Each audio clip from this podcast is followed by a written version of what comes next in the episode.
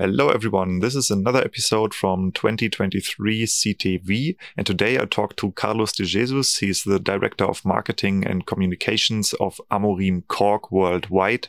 Today we discuss the interplay of cork and wine industry and why cork is a very important enological tool that is sometimes a little overlooked. Yeah, we had some major shifts since the last episodes. Um, this podcast got some very exciting new sponsors. So uh, let's talk a little bit about them. Uh, this podcast is made possible by Wine Plus. It's the biggest European community for wine professionals and also for private wine nerds. Uh, it's made possible also by Amorim Cork. They are the world's biggest supplier of cork and by Ero. Ero is a German company that uh, produces full harvest machines, and Ero recently merged with Ferron. So, thanks to all of them. Uh, thanks for supporting me with uh, finances, and also thanks to supporting me with reach. And now, please enjoy the episode. Interview Carlos de Jesus, Amorim. Uh, Carlos, I want to record your voice to produce a podcast. The podcast will go online on Spotify, on Apple Podcast, and uh, at the website of my partner, Wine Plus. Um, your name and your voice are personal private data. That means you as a person can be identified by this. And this is why I need to hear that you understand what I want to do and give me your permission. Yes, I do.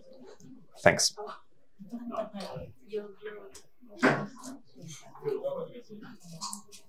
So, before we go into the details of cork production, uh, Carlos, I would ask you to um, go a little bit into your personal history. How do you end up as the head of communication of Amorim?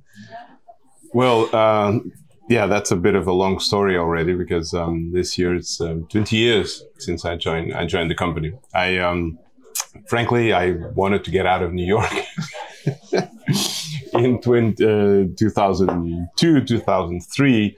So, um, you know, start looking at where else, where else in the world I could um, go to after 11 years outside of Portugal. It sounded like um, it could be a good option. And, and the fact is that Amorim and Cork in general at the time um, was quite different challenge than it is today because a lot of people didn't think Cork had a future.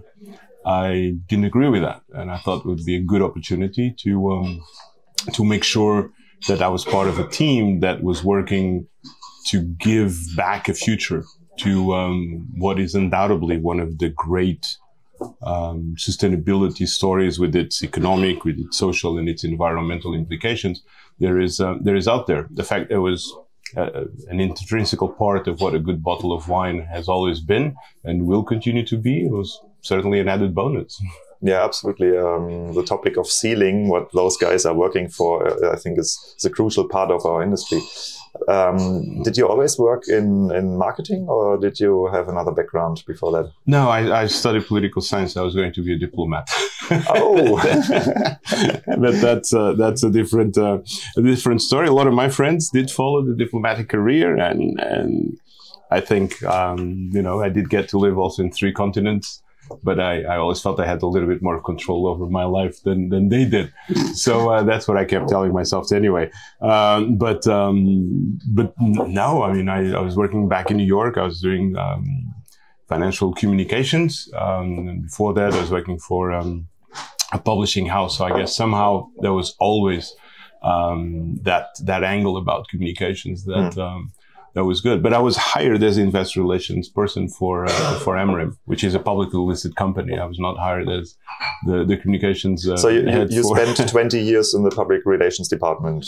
Pretty much uh, about a little bit over that, actually. Yeah. And uh, you became head of it uh, from the beginning, or yes, yeah, I was I was hired as investor relations um, responsible. Um, but after a short period of time, the threat for, for the future of Cork was, was, was big. So there was no point in trying to, uh, to sell uh, an idea of investing in Amorim if Cork didn't have a future because Amorim was already back then the largest cork company in the world. So um, it made a lot more sense to, to give back that future to Cork mm. and then worry about it. But um, yeah, I never got back to investor relations. yeah, it's it's, uh, it's always the thing. Uh, once the wine industry grabs you, it has hold of you, and you never get out of it. But uh, I think it's also one of the best uh, industries to be in. Like the kind of people you meet and the places you can go to. I mean, everywhere where people grow wine, it's just awesome. it, it is, and and you have to have a level of passion. Yeah. Um, that makes working in this industry uh, very, very rewarding, no doubt about and that. And two percent madness. uh, maybe some of those guys, I would say, have a little bit more than two percent because the way some of these vineyards have to be tended, some of the there's an expression for heroic viticulture, and I think there's a and I don't think you can be a, much of a hero if you don't have a little bit of madness in your in nope. your head sometimes. So uh, yeah, I, I think um, I think that mix is very very interesting. The product itself is wonderful. I mean, it's a product that comes from the land. Cork comes from the land, um, and and I think we have collectively. Um, an obligation also to to demonstrate that it is possible to work the land while not destroying it and while making uh, a future for um, for for all of us. Mm. I think that's a very very important thing. Mm.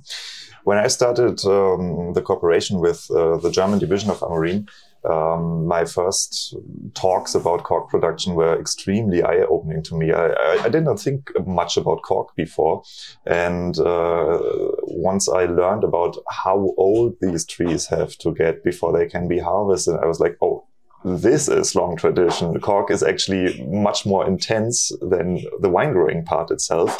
Uh, if I remember correctly, it's almost 50 years until you have the first commercial almost, yes, harvest. almost. So you cannot touch a cork oak until the cork oak is roughly 25 years. It's actually yeah. not a timeline specifically. It's a ratio between the height and the circumference of the tree.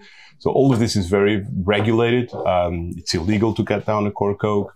Um, you you have rules and regulations about when to harvest, how to harvest. It, it's quite quite a complex thing. But you cannot touch a tree again until the tree is about 25 years old. Mm. And that first harvest does not give you cork quality to do much with it. You can do some insulation, insulation stuff, not wine. That's right? about uh, yeah. that's about that. So by law, you cannot go back to that tree until at least nine years, minimum nine years have gone by. So second harvest still does 34 not, years old now, the tree. Off the bat. So that second harvest still does not allow you a cork good enough with the quality that it's required to make, um, you know, the natural whole cork stoppers that go to the wines that we all wish to drink more often than we do, obviously.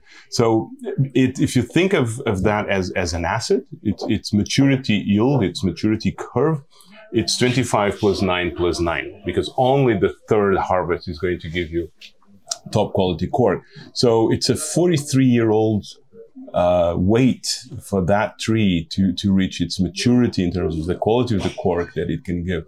So if you think of that from a business point of view, I mean, if I arrive, you know, at anyone around here in this fair and said, "Hey, I have a great idea for you. This to any investor. We're going to make a, a, hole on the ground, you know, and then we're going to cover yeah. it, and you're going to wait 43 years." Well, it's going to be a short meeting because people will think, "I mean, you must be you must be mad."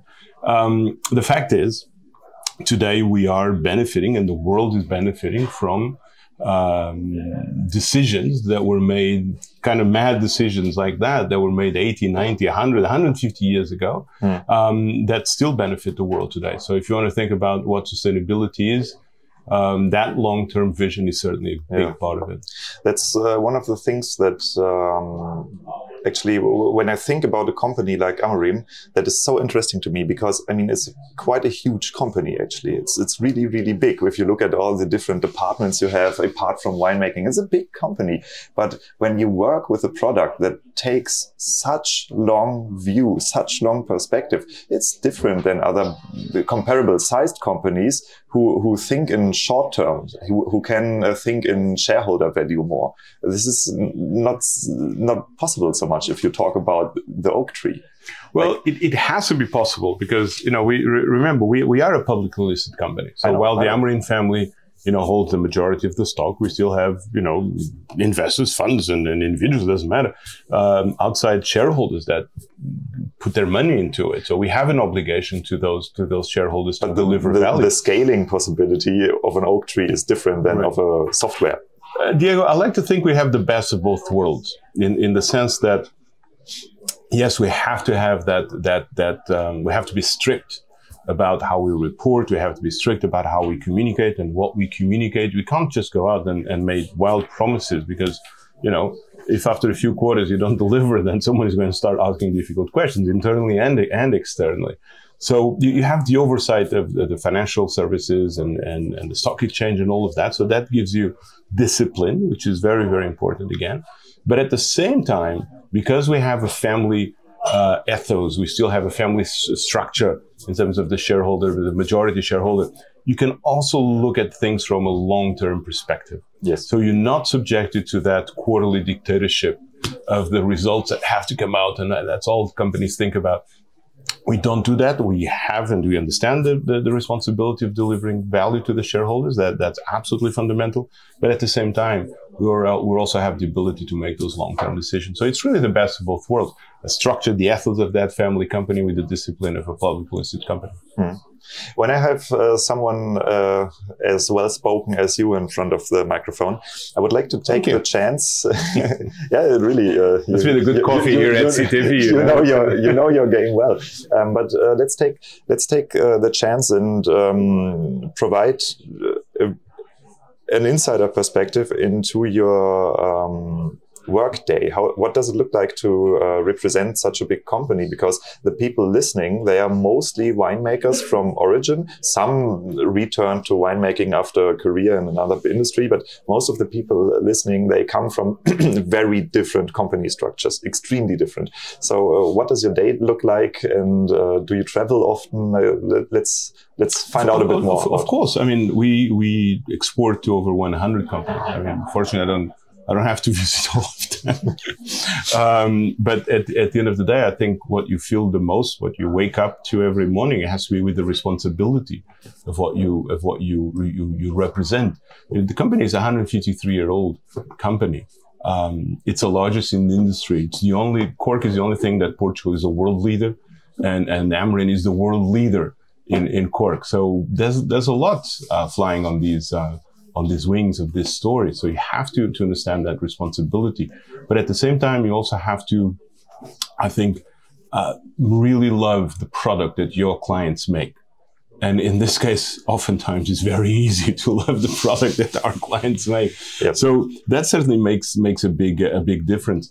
But um, it's it's an amazing job. I mean, I, it, it's really privilege at the end of the day because you get you get paid to tell a story that is, is a great story. It's one of the great sustainability stories in the world today, anywhere in the world, with or without wine. Still an amazing story. Wine makes a fundamental contribution from a value point of view to keep these 2.2 million hectares of cork oak forests around the West Mediterranean viable. Mm. Because, Diego, great deal of the problems that we have in the world when you talk about sustainability in, in all its components, the social, the environmental, and, and the economic, when we talk about sustainability, we seldom have native species that manage to remain competitive against non-native species.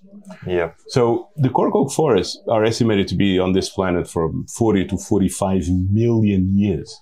So talking about responsibility towards something that has been in this planet for a long time. It's a great, a great evolutionary story, a, a, great sustainability story.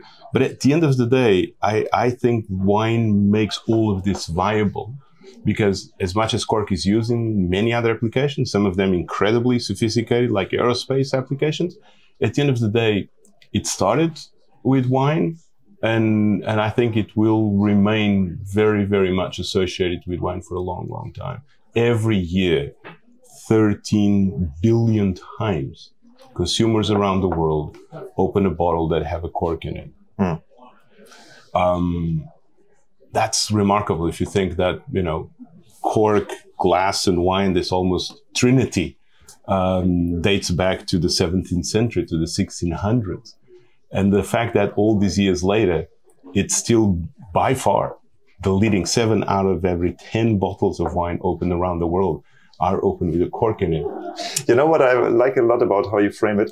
Uh, it, it, it makes the whole thing sound a little bit like humanity had to invent wine to produce cork. so, so, so, so, uh, actually, the cork industry um, can can um, say thank you to the wine industry for being oh, able to survive. Absolutely, we have absolutely. to say thank you to the cork yes, to yes. the cork industry, but we also have to understand that we are and one element, an important element, but a one element in many others that have to come together for wine to be uh, what it is, for wine to be all it can be.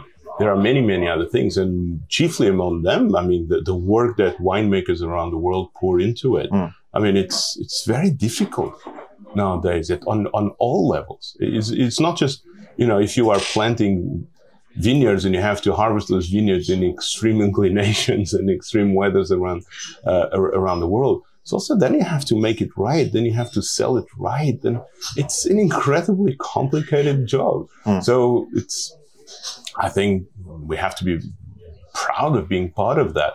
Uh, but we are one part amongst many. When you think back to um, the beginning of your career in basically the the wine ecosystem, uh, what was your perspective on wine, wine growing and uh, wine selling then, and how has it changed? I, I, grew up in, in Portugal, so you know we we have an affinity with wine. We also have an affinity with cork, of course. So it was not entirely uh, a strange concept or a strange element, um, but I had n- no idea what I was getting myself into. It. I mean, the level of complexity what it takes today to understand wine and to understand cork touches so many scientific disciplines that you, you, you, have to know a little bit of a lot of things, at least a little bit of a lot of things. And in the case of cork, I mean, today to produce a good cork stoppers uh, at a company like, like Amorim, you have to be, uh, well, not, not me personally, but you have to have knowledge that is incredibly complex and ranges from supercritical fluid mechanics to uh, to thermal desorption concepts to uh, gas chromatography with electron capture and detection, while at the same time understanding what you know growing a, tree or letting a tree grow to achieve its its maturity in, in, entails, what sustainability means.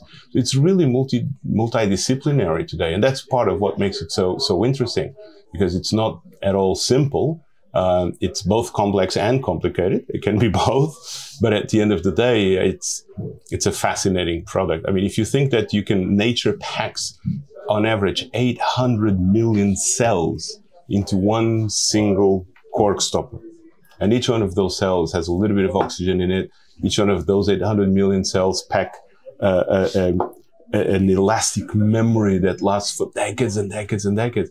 I mean, that's quite remarkable. And nature gives us. Our job today is to wrap technology against that wonderful natural product called cork. And we're doing it. It's very, very sophisticated technology. But at the end of the day, uh, I, am still in awe at what nature can sometimes can deliver to us. When we talk about cork, we have to talk about the topic of uh, the cork taste that the industry is so fearful of. Mm, I think um, many wine producers that I still talk to who went away from cork to screw caps or anything else, um, they kind of developed their mindset in a different time with different uh, production capabilities for Cork and different detection systems for TCA and stuff. And maybe you can uh, go a little bit into the um, the technology changes uh, the Cork industry made uh, during your work period, because uh, this is something that needs time to explain, I think, a little bit, and also to uh, to see where the future is heading and why Cork might still be important during the next century. Right. Well, I mean, TCA, what you call it, that cork taste, which could actually be carried by cork or many other materials, wood, plastic. I mean, tap water has TCA. It's innocuous, but it's omnipresent. Fruit can have TCA. It's really, really everywhere. Cork has an, uh, an affinity to with it. Yeah. Um, but we have defeated that that that that problem. We have gained that war. We have won. We have won that war against against TCA in it was difficult, but it was it was achieved. It cost a lot of money, but it was done. Um, to the point where I think one of the single biggest challenges that we have today is to make sure that that winemakers make closure purchasing decisions based on what we know today for a fact and not on what we thought was going to be the case 15, 10, 15 or 20 years ago. Every time that we manage to have those closure purchasing decisions based on what we know today for a fact, the vast majority of the times that decision favors cork. And I, and I think that is, that is a testament um, to where, where we are today. Amorim has doubled its size in a little bit over 10 or 12 years. So the growth is there. Um, today we're selling more cork than we ever did in the world. Um, and the question is, how did we go from being um, buried? Because the people were making funerals for cork, you know, as a joke, but it's not a funny joke. You don't like to be buried when you still feel pretty much alive, you know. So how do we go from that to where we are today, where cork exports from Portugal grow faster than the consumption of wine around the world. And this has been the case since 2010, basically. How, how do we do it? Well, we, to understand that, we have to understand what the market was asking us to do. And the market was basically t- saying this okay, we want you to continue to produce in the billions. Okay, Am- Amorim uh, and all the other companies had to deliver billions and billions of units. And it's difficult to, to deliver billions of units of anything, and Cork is no exception, of course. So the market was saying, okay, we want you to continue to do this, but at the same time that you continue to produce units in the billions every year, we want you to start doing quality control in those billions of units at a level that it's at parts per trillion, at nanograms. Okay. And by the way, we want you to build that bridge between these two opposite yeah, sides I'm, of the I'm, galaxy. I'm collecting zeros in my mind. Actually, right. okay, I see. That's I see a the, lot of zeros. I, I okay? see the, the problem. So that's that's what people basically demanded us to do. Yeah, and rightly so. Okay, I'm not saying it was a tall order, but it was a right, a, a fair order. Okay, because you can't survive. You know, you can't keep, you know, the the the the, the profitability or the competitiveness of a tree without producing billions of units. You know, you can't just produce, you know, a few hundred million even. It, it doesn't work like that. So we have to continue to produce that. But we have to build that bridge fast enough and in a solid manner that those two worlds could be connected. And then you have to change the perception of the market, which is on top kind of, of your job. on top of that. How so, do you do that? Uh, I, I think with reliable, timely, um, concise information as much as where, where that is possible. That's the only way. It's to show people, listen, this is where we're heading to. Yep. Come along and check for yourself whether we are heading or not in that direction that we are saying we are. And I think when you do that, it takes time mm-hmm. because we, we knew what we were doing internally. We knew what the results were going to be. But between that and you, Diego, open a bottle of wine in whatever city in this world, um, and not having a big chance of encountering TCA. That was a big, a big order. That was a big road to, to drive. So it was, it was difficult because we knew we could get there, but the market wasn't seeing that. I mean, part of the problem is that a lot of these bottles are not open, you know, next week, are, are open, you know, next decade. So there was always this big timeline that we had to cover. So, but, but we did. And eventually the market began to, to understand that, okay, these things are heading in the right direction. While at the same time, realizing that there was a problem curve for artificial stoppers that was going up, if not for anything, because more and more are being used, not less, so it's natural. So that problem curve for artificial stoppers was going up, while the curve for problems with cork was going down. And the intersection of those two curves happened. And when it did, sooner than a lot of people thought possible, but when it did, then it became clear that if cork was good enough for the best wines in the world, why wouldn't it be enough for your everyday everyday life. Mm. And at the end of the day, it was up to us to demonstrate, to prove that it could be.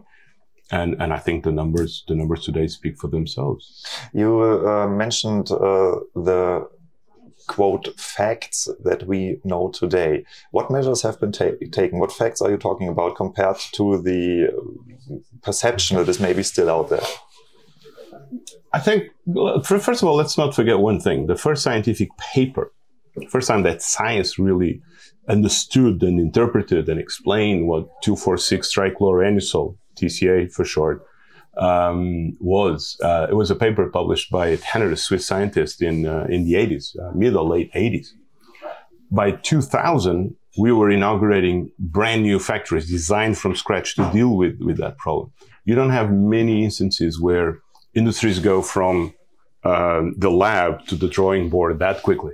But, but we did. And you don't open a factory, a factory in, in the year 2000 that it's the size of 11 football fields because you made that decision in December 1999. Obviously, it took years and years of planning, et cetera, et cetera. So very quickly, I think, I think at Amorim, we certainly re- responded to that. But it, I said it was a very thorny issue to deal with. What had to be done? That bridge I was telling you about was a long, was not a bridge too long as as uh, a bridge too far as I believe the the movie about about um, about the similar situations was um, produced some years ago. But um, it was a long bridge. And how did we build that bridge upon science? Um, and the ability to explain very tough concepts. You, you, have, you have to realize that to deal with something that is measured in nanograms, you're always going to have two sets of, of, of solutions that need to work together. Preventive, preventative solutions and, and curative solutions. Curative or detecting? Uh, you, you, need you need actually okay if you want to include that third angle there then it's a triangle but yes prevention cure and detection because if you don't measure it they, they teach you in school if you cannot measure it you cannot manage it well gas chromatography gave us the ability to measure that in tiny tiny little portion cutoff points today for quality control is half of a nanogram. Are we talking about measuring in uh, the oak when it's still oak shaped, or We're are we talking about, about per, per cork everything, stopper? Everything. To give you an idea, a champagne stopper goes through 10 gas chromatography checkpoints. Each? Yes. 10.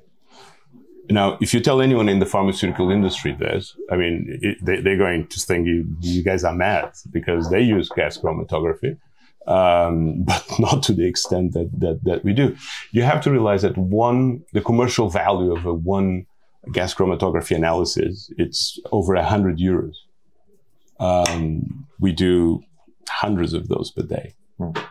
hundreds. So of course it doesn't cost us that, but the value of what we what we have put together, it's, it's enormous. There was a lot of hundreds of millions of euros that Amorim spent to, to defeat this problem. Was it worth it? I think the answer has to be yes, considering the evolution of sales, the evolution of the perception of cork itself. And, and then something interesting happened. The world started to worry about sustainability. And that is certainly something that in addition to the, to the, the technical advances that were absolutely fundamental, there's no point in having a very sustainable product if it doesn't work. So we had to get that under under wraps before. We had to control that. Uh, but once we, we, we did, that kind of fortunately timed itself with um, with I, I, think Al Gore got the the Nobel and the and the Oscar around 2008, and that really changed uh, changed perceptions. And many many years we talked about sustainability, people weren't that interested. Today is a different story. We have now uh, published, uh, I think, it was 14 life cycle assessments since 2008. Um, annual annual re- reports and sustainability reports, basically detailing where where we're heading, what what what is happening, and where we are today. It's a completely different territory than most people thought possible ten years ago.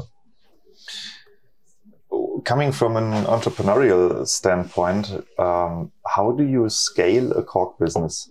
Do you acquire other cork businesses? Do you use outsourcing? Is there are there oak trees in other countries? I mean, I'm aware okay. of something going on in China with a different kind of oak tree. I think maybe like, it's not the Quercus suber L. Um, yeah. What's what's going on? well, we don't. We, we until a couple of years ago, yeah. Amorim never owned cork land. Uh, so it's a small production, and then you. No, we collect. get we get our raw material from, and we still do, from thousands and thousands of uh, property owners, small property owners, medium sized, ah, large okay, property okay, okay. owners. So these are the people that across the Western Mediterranean basin um, are the the owners of the cork land. So we have always bought our raw material from from from suppliers like like that, and we still do. I didn't know um, this. I, I thought it was. Uh, no. like, I was wondering how big is the forest there. Traditionally, cork companies do, do, not own cork forest. Okay. Okay. Um, so it's of course a tree that takes, as we discussed, decades and decades to uh, to to mature. So we can't just, you know, plant cork oak and, and wait 43 years to start the business. It doesn't work like that. That was the question I was thinking about. How Right. do you do that?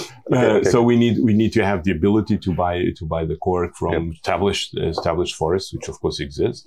Uh, we are harvesting cork from trees that were planted 100, 150 years ago, Hmm. um, which is quite remarkable if you think of it.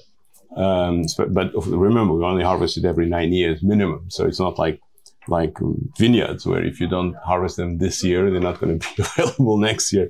That gives us some flexibility. But about two years ago, uh, the Amorim actually started um, to to invest in in cork. We, today we have about um, 50, uh, 58 million euros that have been invested in, in the acquisition of Corkland. Not because we're about to stop being an industrial company to become a forestal company, not at all, but because we believe that it is possible to, to do things a little bit different, a little bit better, and in the process, make sure that we keep that profitability for a native species that has been around for millions and millions of years as intact as possible. That's what we want. What we want to do. Again, when you talk about sustainability, it's not. It cannot be just about CO2. CO2 is important, and we have great news to share with our customers.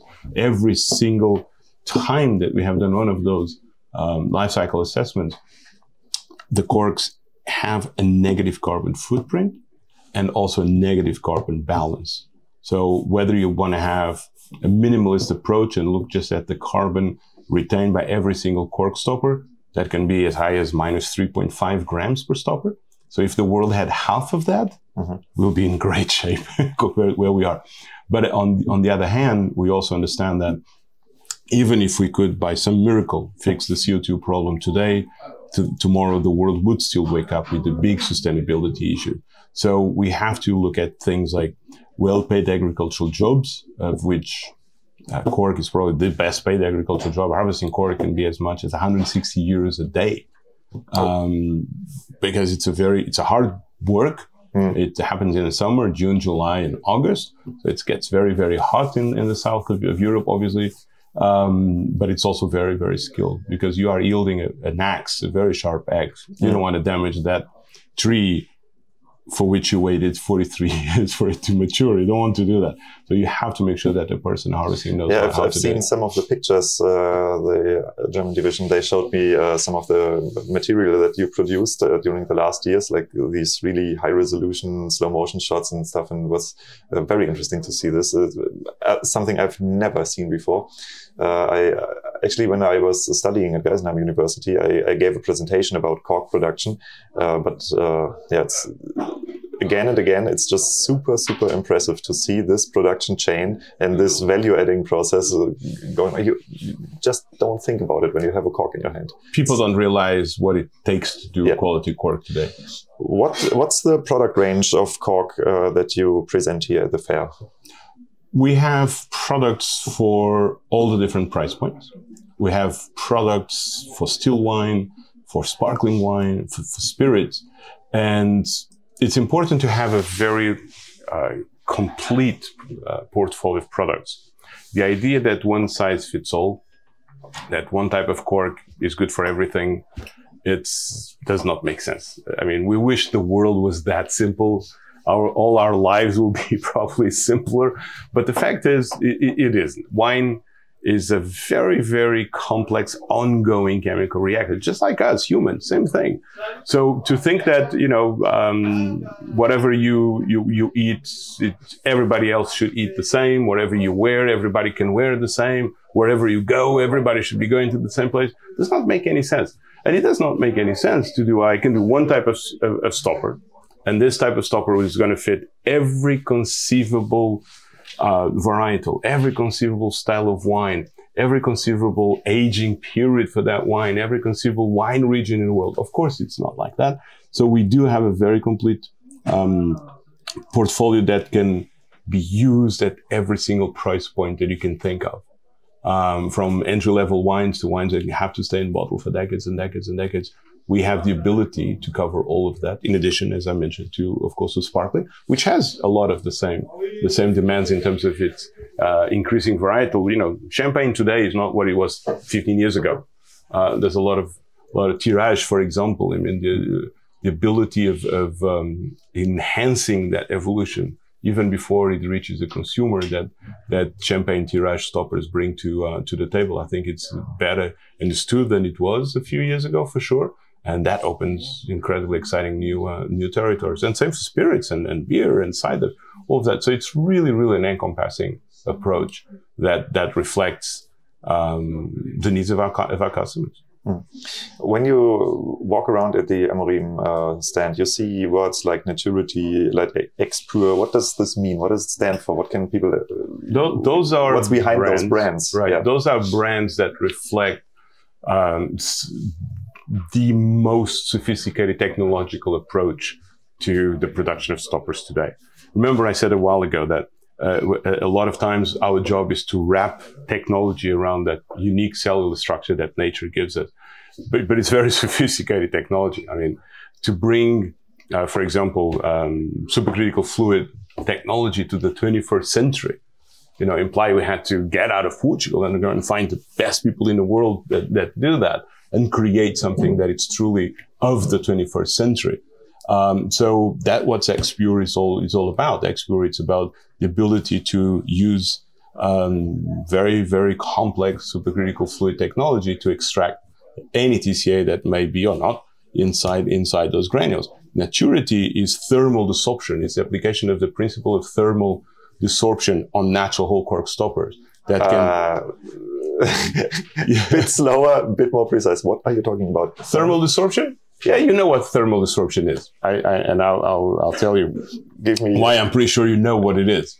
Um, if you have to boil water at sea level, you're going to require a lot more energy than if you go up on top of a mountain. Yes. You know, uh, you're going to re- you, you'll still be able to boil that water, but with a lot less energy. Which means less energy means you're less interventionist, you're less aggressive in the treatment. Now, if you have granules, uh, it's basically broken up little pieces of cork that then you're going to reconstitute to create stoppers like like X-Pure, for example. But you can be very aggressive in that treatment. That's why you can use supercritical fluid technology, where very high pressure are used to extract, just like you take caffeine out of coffee, for example, or some um, some essences for the perfumery industry. It's the same principle, but we brought that, as I mentioned, to the 21st century. So we use, for example, uh, only 10% of the CO2 that it's necessary vis-a-vis previous technologies. Um, we can reduce the need for energy as much as 75%, 75% less energy necessary. Um, and crucially, we don't have to be too aggressive. So what goes into that reconstitution is, is 98% cork.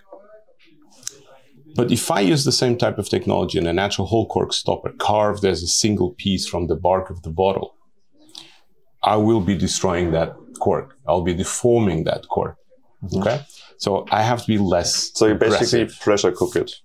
Uh, kind of pressure cook it. Yeah. Okay. Same principle. So you use, it's a hundred percent natural product that it's used, that, that goes through a hundred percent natural, natural process. So you talk about time, we talk about, uh, pressure, we're talking about temperature, we're talking about water. So yeah, things that are 100% natural, but you take advantage of that well-known, um, aspect uh, that has a fancy scientific name that it's called thermal desorption. So, but yeah, you knew about that, right?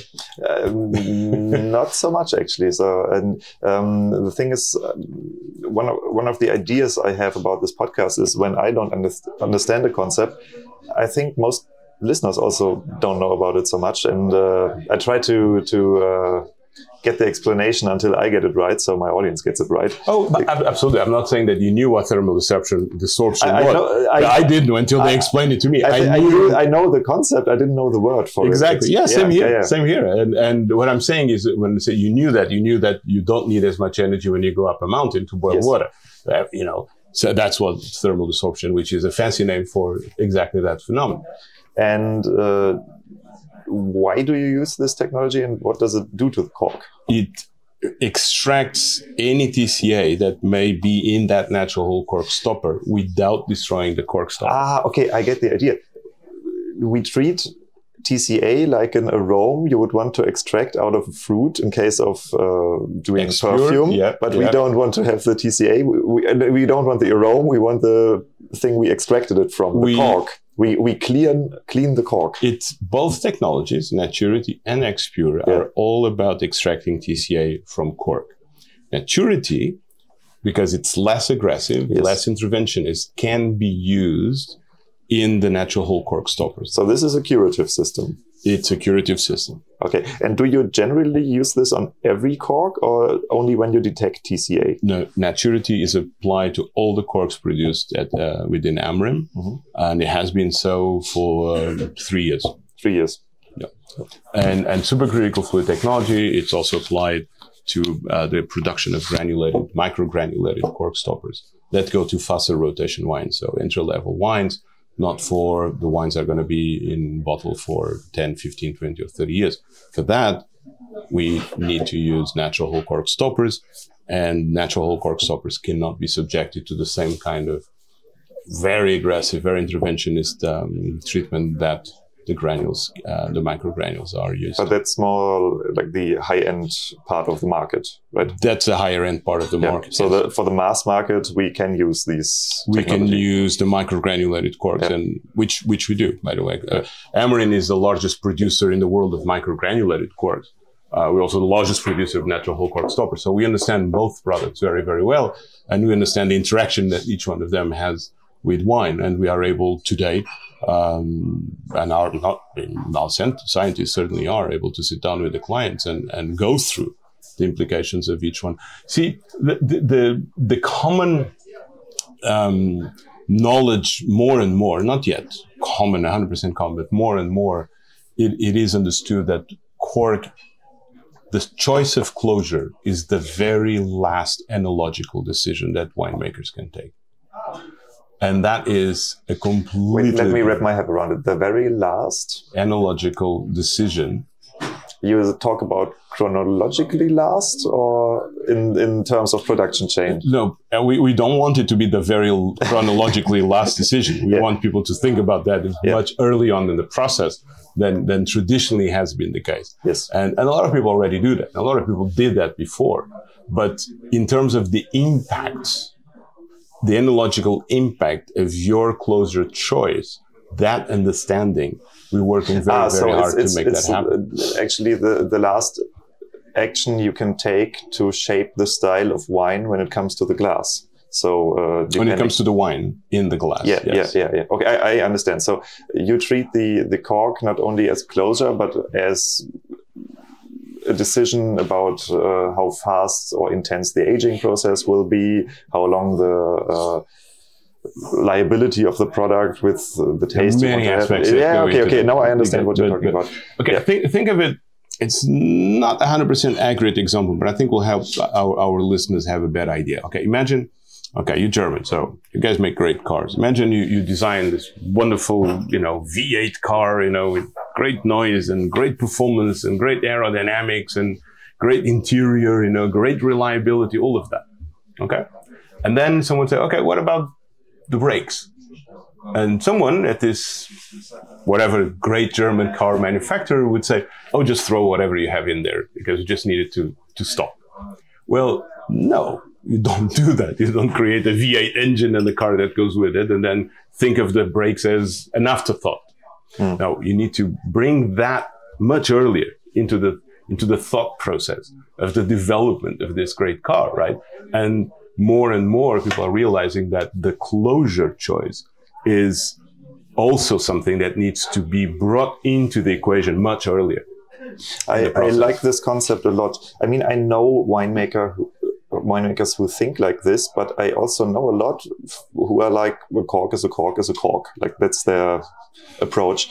And uh, actually, what you say, and this makes sense, is um, that the decision for the cork is actually the same type of decision uh, for like the filtration system you subject your wine to or not and it's like this that's the kind of thinking that should be applied to choosing the cork Absolutely. and this opens up a very different field of um, possibility ranges that that yes a cork is a cork and a cork has a price that is part of the game but also the cork has a functionality that is not just sealing but also shaping the wine Right. Just like brakes have to stop the car, Yeah. but they also cannot heat too much, or they cannot take too long to come in. So there's a lot of things coming into it, and and cork is the same thing. Of course, the basic function is to keep the liquid inside a bottle. Yes, absolutely right. That cannot cannot uh, fail, but it's a lot more than that, and that's the the kind of thinking that now we have the ability to discuss. Why? Because we spent 20 years or more discussing the negatives of cork Yeah. Sometimes fairly so, sometimes not so fairly so. It doesn't matter. But that, that's what happened. Now, when you spend 20 years discussing the negatives of something, that's hardly a balanced debate if you're only discussing the negatives. I get it. But that's what happened. So now that we have defeated TCA and we're able to deliver corks that have non-detectable TCA performance in it, now we're beginning to be able to discuss the positives of cork. Yeah. And that opens up entirely new and incredibly exciting possibilities. And I think that, that, that that's pretty much where, what, what is changing is the ability now to have that conversation about them. Uh, let me, let me give you a very concrete example. You know, winemakers spend thousands of euros, uh, or, or even much more than that buying barrels because it comes from an oak, right? Well, cork comes from an oak. So is there any Ah. interaction? Kind of an obvious thing. Yeah. Yeah. but is there any Yeah. interaction Yeah. that happens or, or not? So we need to, we know the answer for that, by the way. And the answer is yes, it may happen, not immediately, not after one year or two years, but after five or six or seven or 10. Certainly there is some interaction there. Um, so we need to understand, we need to put science behind that. Uh, oxygen transfer rates, you know, what, what happens with the different types of cork, but what, how much oxygen gets into that bottle from that cork? Where is that oxygen coming from? All of this. Now we have science behind that and we have the ability to discuss it. But the, the positives of cork, it's something relatively recent in terms of the, of the discussion. And it's of course very, very exciting because talking about the positives of anything, it's, it's more interesting than talking about the negatives I found. And the positive of cork, we just, in a lot of ways, sometimes it feels that we are, we- have just scratched the surface. You know? Yeah, you um, you actually fuel and like a vague idea I had. Uh, I like the energy you bring to the table about this topic because I approached um, the German division and I, I kind of intuited this um, this. Uh, problem how we think about cork and I, I, I told them i think we need kind of a guideline a handbook which type of wine do you want to produce and which type of cork do you need for that i don't think this knowledge is fa- spread far into the wine production sector sector i, I mean I, I don't i don't know how it is in you're different you're countries spot- but in spot on. germany You're spot on, Diego. Uh, Yeah. We we we cannot imagine. I, I mean, we've known for hundreds of years that, and Lavoisier discussed that a long time ago. That Yeah. any given ongoing chemical reaction, if you change the amount of oxygen that it's fed into that reaction, is going to shape the out the outcome of that Yeah. chemical reaction, right? So wine. Just like us, again, just like humans, if I give you too much oxygen or too little oxygen, is not going to, either of them is not going to be good for you. Yeah. So you want to have the right amount. So when you look at oxygen transfer rates, for example, in closures, there is there is a spectrum that goes from nothing to too much. Okay, so you have screw caps on one end, you have plastic on the other end, and then you can put cork right in that what it, what, it, what the English call that the Goldilocks zone. You know that that happy medium in there that allows when wine reaches that greatness that we all recognize when we are in front of it. What was the role of that cork? Did they have a role? Are we mm, it's a, dreaming it's about a it? tough question So- actually it's it's tough. It's a simple question. The, the problem is the answer, not the question. it's always the answers that are more difficult than the questions. But seriously, though, I mean, we need we needed to put science behind that. We all, you know, heard the expression, "Oh, with cork wine breeds." Okay, but what does that mean? Does it breed like a scuba diver? Does it breed like a like a snorkeling thing? Uh, we didn't know. Now we know. And by the way, it does it does. Uh, breathe like a scuba diver. It carries its own amount of oxygen into Yeah. the bottle. There's no interaction of liquids or gas between the inside of the bottle and the outside of the cork. So in a lot of ways, the, the guys from research and development don't really like when I say this, but I think more and more we, we're probably going to end up at the point where we look at cork not as a closure, but as one of the world's most sophisticated valves that it's out there. I mean, not in the sense that it, it has a two-way street, but in the sense that how it modulates Mm. or it can modulate that that wine evolution. It's quite quite fascinating. Cool. I, I totally like this uh, trajectory that we are taking here. Um, I know we are a bit uh, short on time. Uh, you need to leave uh, very soon. Back, you head back to Portugal? Or- Not yet. not, not yet. Okay. and um, I think I will. I will uh, take a deep dive into this topic because actually, to me, today is the first time that I really understand that you can treat cork as a enological uh, device, not just as a closure, but like I. I it's obvious when you when when it's explained to you, but uh, sometimes it's also necessary that the obvious gets explained to you. And I think um, there's a lot uh, value to be found in this uh, in this exploration of different Absolutely. types of cork, different Absolutely. maybe also ages of cork, Absolutely. different uh, and, and I, I think it's an interesting thing to explore. I'm I'm anyway planning a, a trip to Portugal, and I think this might be a very very interesting uh, topic for that. I, I think it'll be it'll be an interesting. Uh, you know, Yeah. our newsletter is called Bark to Bottle um, because that's really how we look at, at every. It, it Yeah. goes from bark all the way to all the way to the bottle, with the difference that it doesn't stop there. It doesn't stop. You see, spirits when they go to the bottle, they they reach they peak condition. Wine when it gets to the bottle often is just beginning that that long journey Yeah, and and and cork and, and glass and wine i mean they have been together for so long that that it's not just because of tradition yeah. it's because it really makes a lot of sense when you look into it uh, and, They and are I- married, and they should stay married, right? uh,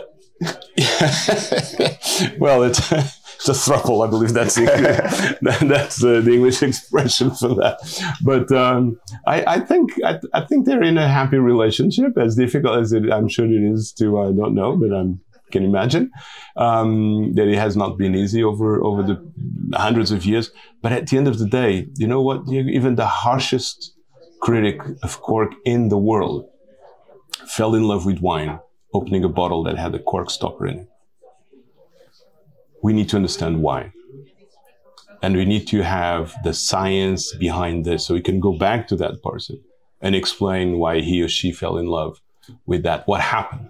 Uh, and I think at the end of the day, um, we th- there are very solid, very compelling, and even very scientific, not just sustainability reasons, but also scientific reasons why why what we unanimously consider some of the best wines in the world were were stored for a long, long time inside that bottle that was closed with the cork. I think we need uh, we bring something onto the wine. We we are not uh, the the the lead actor on this um, film, not for sure. But I think we bring an important aspect to it, and we need all of us collectively to better understand that, so we can make even uh, help our clients make even better wines than they make that. If we have a role to play, then yeah, we should be able. We have the responsibility of knowing what that role is from a scientific point of view, and that's where we're investing a lot, a lot of money. To defeat TCA costs a lot of money, but in a lot of ways, that was just the beginning. Yeah. Uh, in terms of research, development, and innovation, the, the best is yet to come, no doubt about it. And since the wine growers had to invent wine for us to produce cork, let's say thanks. And also uh, thanks to you. It was super interesting. Uh, Thank you. like uh, sometimes uh, like doors open to subjects that you are uh, kind of blind to because um, there ca- there's so much uh, like of, of nerdiness that can be found in this topic positive nerdiness and uh, this is something that uh, goes through the wine sector if you look at a winemaker deciding for which barrel to buy I mean, like there's so much nerdiness going on about the wood structure and the toasting and blah. Like this can also be applied to the closure system. And uh, I think, yeah, And, and don't forget one thing, and all of that coming from a tree that you never cut down. It's a tree that lives for 200, 250 years that you just harvest, you never cut down. Yeah. It's, it's, an, it's an incredible sustainability story, but it's, it's also an incredible scientific story. It, it's, it's an incredible history lesson. I mean, really, when you bring cork and wine together, there's so much into it. It's also the question for the for the winemaker. Um, I mean, most winemakers they come from um, agricultural families, so they know the value of um, on passing generations on the same plot of land, and I think it is a question: who do you want to have at the other side of the production chain? Plastics or that? Do you know what you just asked? Is what do you prefer to have between your mouth and your wine? An oil derived plastic stopper or a natural cork? And I think we all know the answer to that. Uh, and that's why you never found one single study out there that demonstrates that people prefer artificial stoppers. People don't prefer artificial anything to, arti- to, to natural options. I mean, not that I can think of any examples.